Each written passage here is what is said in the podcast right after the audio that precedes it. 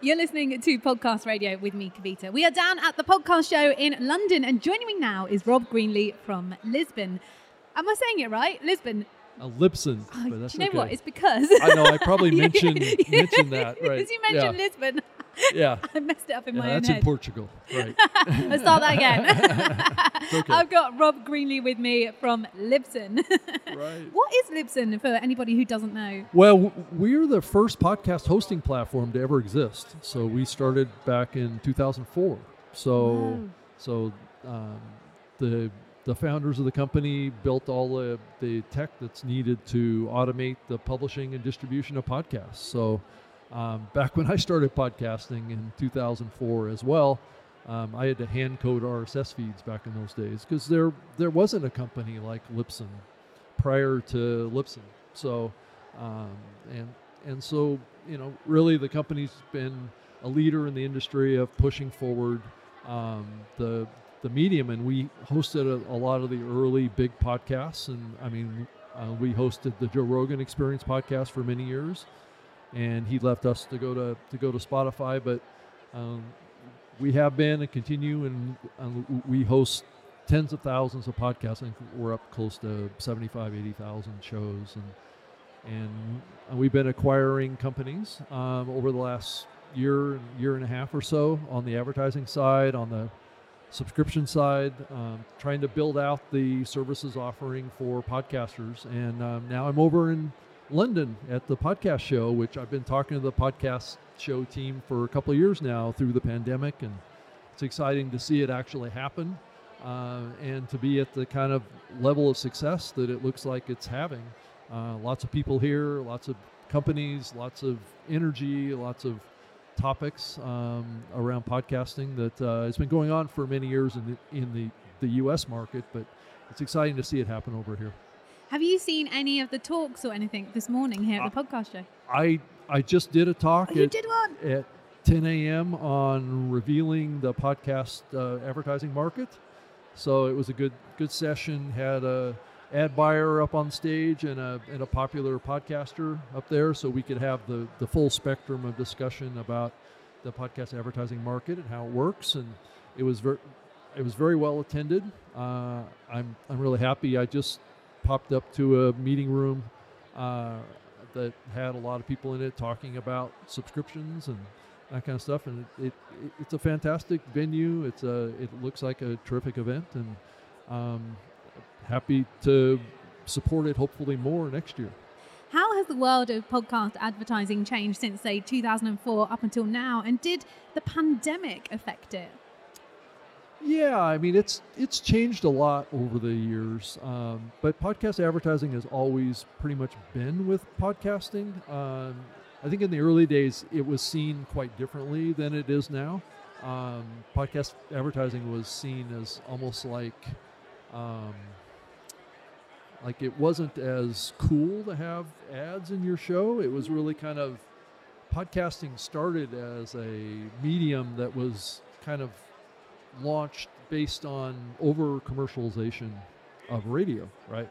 So so in the early days of the medium, it really shied away from advertising per se, uh, and that's what really got it into host endorsements, um, which are a lot more authentic and more real, and and that's um, that's really what built this medium from an economic standpoint is the is the host read, um, but that's starting to change now too as we see a lot of larger companies get involved in the medium and and uh, more desire of more content creators. And as there's more investment put into the medium that there's a desire to generate a return on investment. And um, so the, the ad tech market is accelerating and improving. So we're seeing more dynamic ad insertion uh, more premium subscription type offerings which is unlocking the potential of lots of uh, new content uh, and providing a financial benefit to content creators.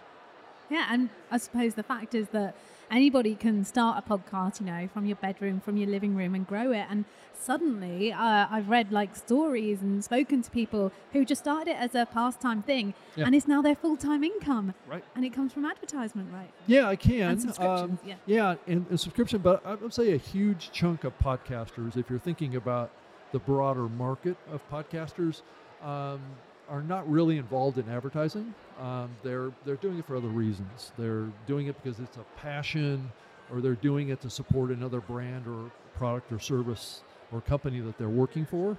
Um, I've done quite a few kind of branded podcasts myself o- over the years to support the the company I was working for, um, and and it works really well to build community and it build almost like a customer support um, type of position in uh, customers' lives as well. So you can provide deeper information about your company and what you're doing and how you're supporting your creators and offer tips and and in-depth kind of exploration of um, expanding your relationship with uh, your customers. So I think that there's a lot of variety in the use of this medium. Um, not the least of which is you know the expansion of fiction content. I heard uh, uh, some some presenters in the ra- at the Radio Days Europe event that I was just at um, talking about the next big thing is going to be um, sitcoms in in podcasting. So it'll be Oh, interesting wow. to kind of kind of see that happen.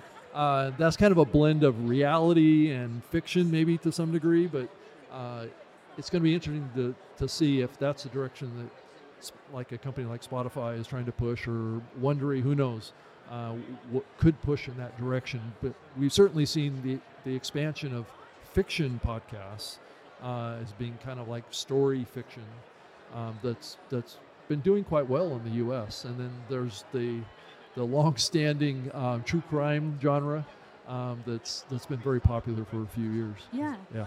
And what then is the future for Libsyn and also the future for podcasting in general? Do you think that it's changing the whole landscape?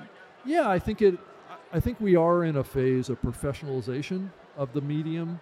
Uh, I- think there's a lot more serious content creators uh, creating, you know, pretty substantial productions um, that need to be economically supported. Uh, so I think that's a, that's a huge direction. I would still like to say that the indie producers still have a have a place in the market, and at least in the U.S., it's pretty substantial still. Um, the definition of what a professional podcaster is, um, or a, a, corporate podcaster, however you want to term it, and an indie podcaster is is a little bit blurry. It's getting more blurred all the time because a lot of the larger companies that are offering economic benefit to shows are doing it with shows that are indie podcasts. So, you know, is it is it a label that we get caught up in?